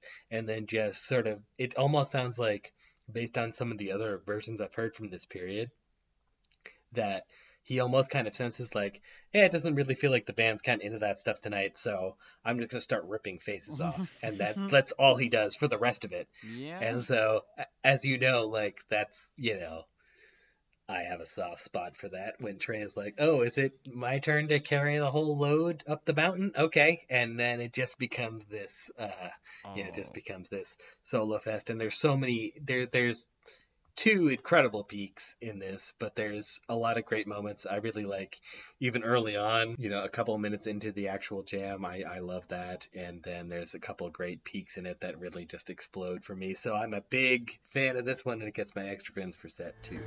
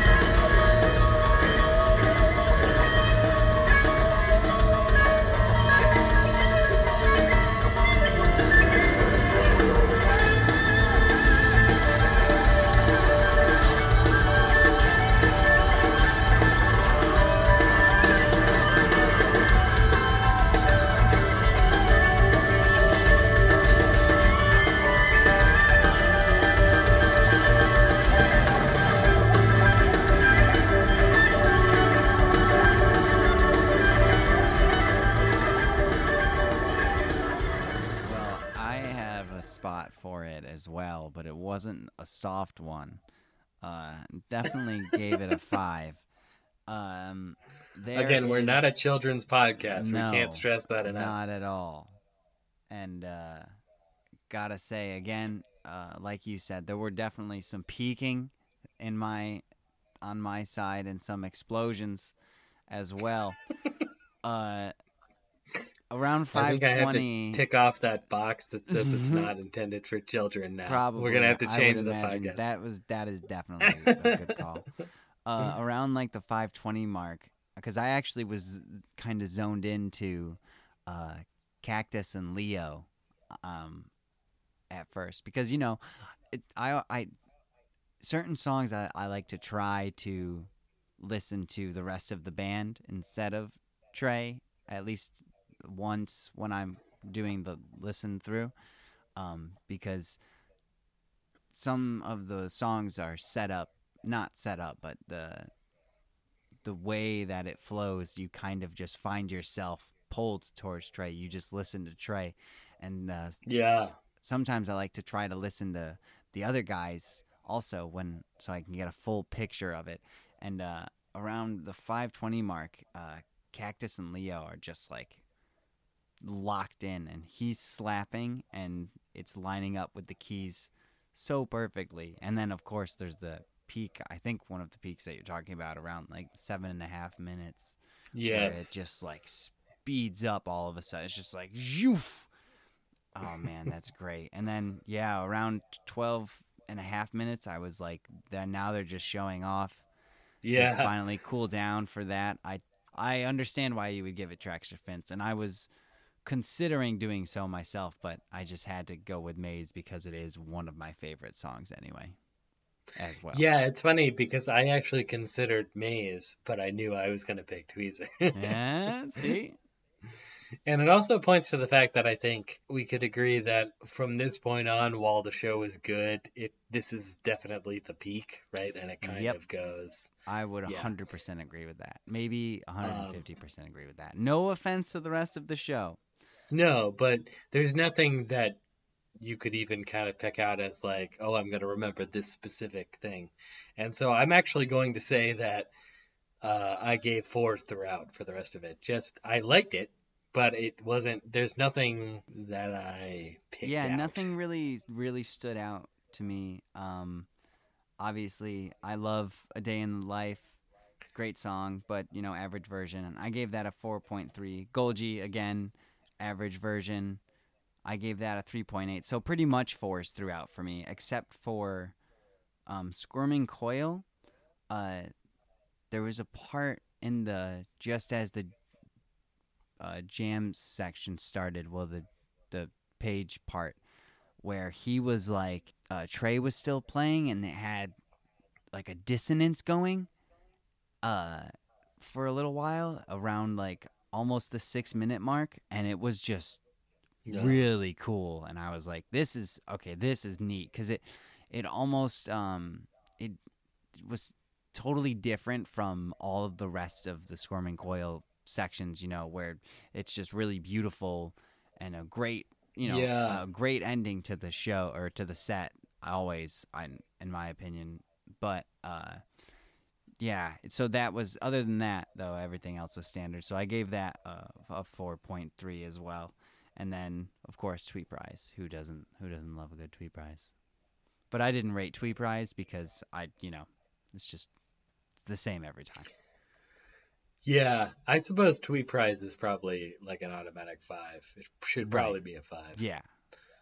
Um, I was gonna ask you about Co- Coil, um, because okay, so we have. I uh, okay, let me do this. So first of Do all, it. I would say the it's weird to me that like I think the way this set would go now, like Tweezer would be first of all, Tweezer would be a little longer, and then they would have. It's it, it feels like it keeps ending over and over again hmm. right? Like it's yeah. like it's like like a day in the life could kind of close the show, Yes, and then it could. Golgi could close the show, yes, and then could. Coil could close the show, and Very then Tweet much. Price could close the show, Yep. and then Bullets left. So it feels like it keeps going and going.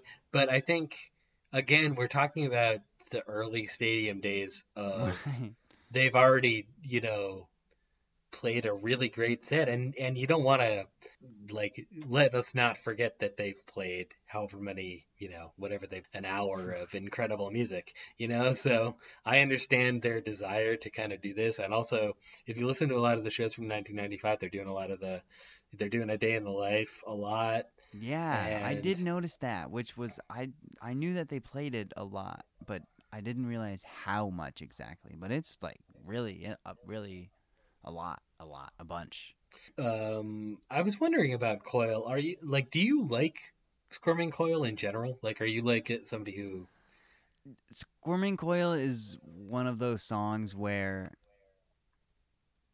it starts and I go, ah, and then yeah two and and a half it gets minutes going later, I'm like, like, oh, I'm so stupid. I always forget that this is where this song goes. Yeah, I have the same thing. Like I remember, I it was one like it was, kind of a skippable one for me for whatever reason. Even though I'm such a, I'm so in the bag for Trey composed stuff, but like until I started listening to very early '90s shows, like 1990. You remember this? I went on this quest where I was listening to all the top rated shows from the 90s. So I went Yeah. to like, uh, you know, I listened to like all the top rated shows from each year. So if you listen to like you know, the 10 top rated shows from 1991, you hit Squirming Coil a lot. and I remember being like, that getting me into it because somehow the versions after that, I just never really kind of got it. And I think the, the piano solo always seems sort of like more gratuitous than I like Phish music to sound in general. Like, I think one of the things I like about the band is the collective element more than just specifically one musician just playing one thing. And I feel like a lot of a lot of big arena bands, it's like, oh, we're gonna have now we're gonna have the guitar player play the guitar solo for 15 minutes, and that kind of threw me into being like, oh, is this kind of something they did in the arena eras or something when I was listening at first? But then going back, I went, oh no, this was of course like just like you know, a song in the early days, along with like when they would play Colonel Forbins a lot and stuff Yeah. too. So it changed my opinion of the song a lot, and I love the compose section now a lot, and uh, I still love the piano solo. I don't want it ever to not be a set closer though. I just feel like I don't know. Yeah, just I- like you kinda have if to- it was in the middle of a set, that would be awkward. Yeah, Yeah, because I, it's- mean, and even with and I Tweeprise ending, like I like that, but yeah, you know, I, I definitely like- get what you're saying with the like stadium type thing, uh, especially like a guitarist, you know, or bass, drum solo, whatever. You know, the whole band like steps off to the side type of thing, and uh, yeah, to play something after the way that the song ends, even as Tweeprise. I mean, just come out and encore Tweeprise. And I should say, like, I had my squirming coil moment at SPAC. Like, I went up and I went to the bathroom, and then I Ah. came back and I grabbed, I, gra- I like, I bought a beer, and the line was short, and Page was just playing the keyboard solo, and I knew that like it was going to be the end of the set, so I just stood there and waited and watched it by myself on the screen, and I had, I was like. Oh, this is what this is. I understand this moment now. I get this. I understand. Like you're at a show, it's like this is the cathartic moment of this is gonna happen, you know, and and people, and then you know when this ends, there's gonna be a bunch of people rushing for the bathroom, but I'm gonna be going back to my seat, and I, or not even a seat, you know, seat on the hill or whatever. So, um, I, you know, I, I, I love Coil now, and uh, where at this point with live music, I'd, I'd, I'd give my left arm to see them play Squirming Coil 17 straight times in a row. So uh, I wouldn't give my arm, but I might give a testicle. That's what I was gonna say, but then I was like, "Yeah, what am I doing with my I, need my hands to make things. I don't need my. I'm not using those. Again, we're not some, we're not some toothbrushing podcast. yeah, I'll tell you don't that much. listen to this, kids. While you brush your teeth, you won't like Um, it. It's gonna be. could, Uh. That would be funny. Might give them some ideas. um, it's all getting cut. Our next song is "Bold as Love." We didn't really mention that as the encore. So my my- from the that's a song by James Marshall Hendrix, and it was released on his uh, album of the same name. Although I guess you could say the album was called Axis Bold as Love. um, I, it just in terms of the order here, it feels like it feels like the way it would go now, right? Is like tweezers longer, and then you take like a day in the. It's either tweezers longer, and then you take out either a day in the life or Golgi. Preferably Golgi. So you would do tweezer, A day in the and then life. maybe maybe a day in the life, and then Coil ends the set, and then you have Bold as Love, and then Tweeprise is the encore. Yeah. Yeah. That would be the order, right? I They hadn't figured that out in 1990. Not to armchair quarterback your decisions in 2021. Phish. Sorry. We're just saying we know how you would do it now. Uh, I liked uh, Bold as Love uh, as an encore, though. Like I say, it's you know I think of it like now. Obviously, it would be Bold as Love and then Tweeprise, but getting it after anything after Tweeprise is like, oh, they're still on stage. This is weird. Uh, but we're just 3.0 heads. So, but I, I, you know, Bold as Love is great. I love, uh, I loved uh, Trey doing uh, Hendrix. So uh, I went with uh, this is a classic uh, four for me. So. Yeah, I, I went with a three and a half. It's it's it was pretty standard for me, and it almost felt uh, Tweezer and Maze like really take a lot out of you. That that little Yeah. run, that that whole run, I just by the end of it, I was like, this is exhausting at this point. Um, I don't even know if I needed this encore. Like they could have just been like, we're sorry, we're done, and I would have been like, that's fine, guys. Like you're you're all set. So it kind of just felt pretty normal to me, but I also agree that, you know, anytime you can hear Trey play uh, Yeah. some of the Guitar God songs like uh, Jimmy or Jimmy, either Jimmy. with an I or with a Yeah. Y. So, Um, yeah, three Yeah, no, I- pretty standard for me. Yeah, I'm, I'm, I'm, I hear you on that. Also, it's funny on the streaming services when it doesn't have the set, you know, it doesn't have the encore break. You're like, right. when did, th- when did this end? Like, what? when did Yeah, it just hit, you just hits you and you're like, oh, I didn't even get to sit down. Because if you said like, if you said, oh, they walked off stage after Tweezer, I'd be like, A Day in the Life, Golgi, Coil. T- yeah, I guess. I don't know. Or like, so, It's like we talk about the, or you you see like the double triple opener thing. Like oh that that show kind of had a triple opener. It's like Yeah. it's like this is like this is like a great show, but it has the it has the quintuple closer. it's like they just keep closing it over and over. But you know what? You know what? It's uh, or, or like Springsteen. Isn't that where he? You know, Yeah, he's coming does, out like, for another encore. or something. Um, but it wasn't that. You know, no, you're you're right. I think also when you listen to early '90s Phish shows, the um, and then this is '95, so I guess we're kind of spilling into that period. Like the first part of set two is always like the meat of it, and then the last part is almost like early on. It's almost always like you'll see a set list. It'll be like like a Mike's groove, and then something that they jam on, and then it's like hold your head up, you know. Then it's yeah, like it's like then it's like vacuum stuff. then it's like a bunch of goofy stuff. So like now they're doing arenas, but they're still kind of trying to figure it out. But they got Beatles covers, so you know they're they're working it out. You know they're they, they, They can they're work trying to it out. yeah exactly. um, well, you know, I mean, I feel like that's a good place to end. We sang some Beatles songs. They sang some Beatles songs. Yeah, we all sang some Beatles songs. Yeah, It was great. That was a, a pretty great show overall, though. It's uh, definitely a point in the direction of, of my mind of uh, 1.0 versus 3.0. Definitely it. But the war is not over, and I. oh, really? I This was like a strike.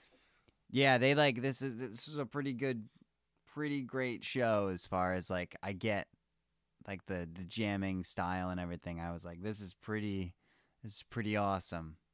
Uh, I'll, I saved a bunch of shows from the '95 tour that I'm surely gonna listen back to now, uh, especially the ones with bluegrass stuff in them. But yeah, Yeah. so the Yeah, war's I not was- over, though. Of course, there's lots to come, and I do look forward to getting a 3.0 show next.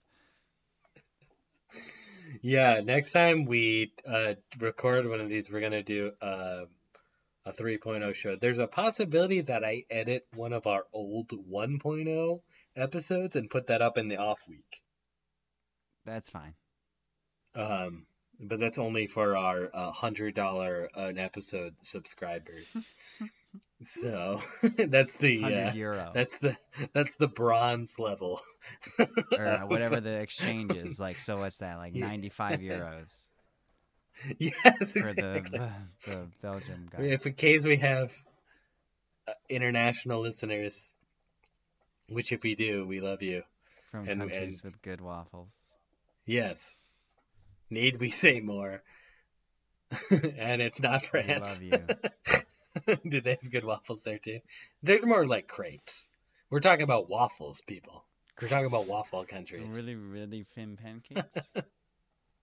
yeah, so we're not talking about thin pancakes.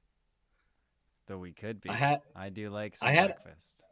I had the best waffle I ever had was in France. I have to say, there was this stand called Wonder called Wonder Waffles. Just you could stop right there. Yeah, You wouldn't even Yeah. have to say anymore, and I'd be like, I. I don't care if it was a you. tourist trap. That shit was delicious. I'd I'd buy the whole stand right now if I could.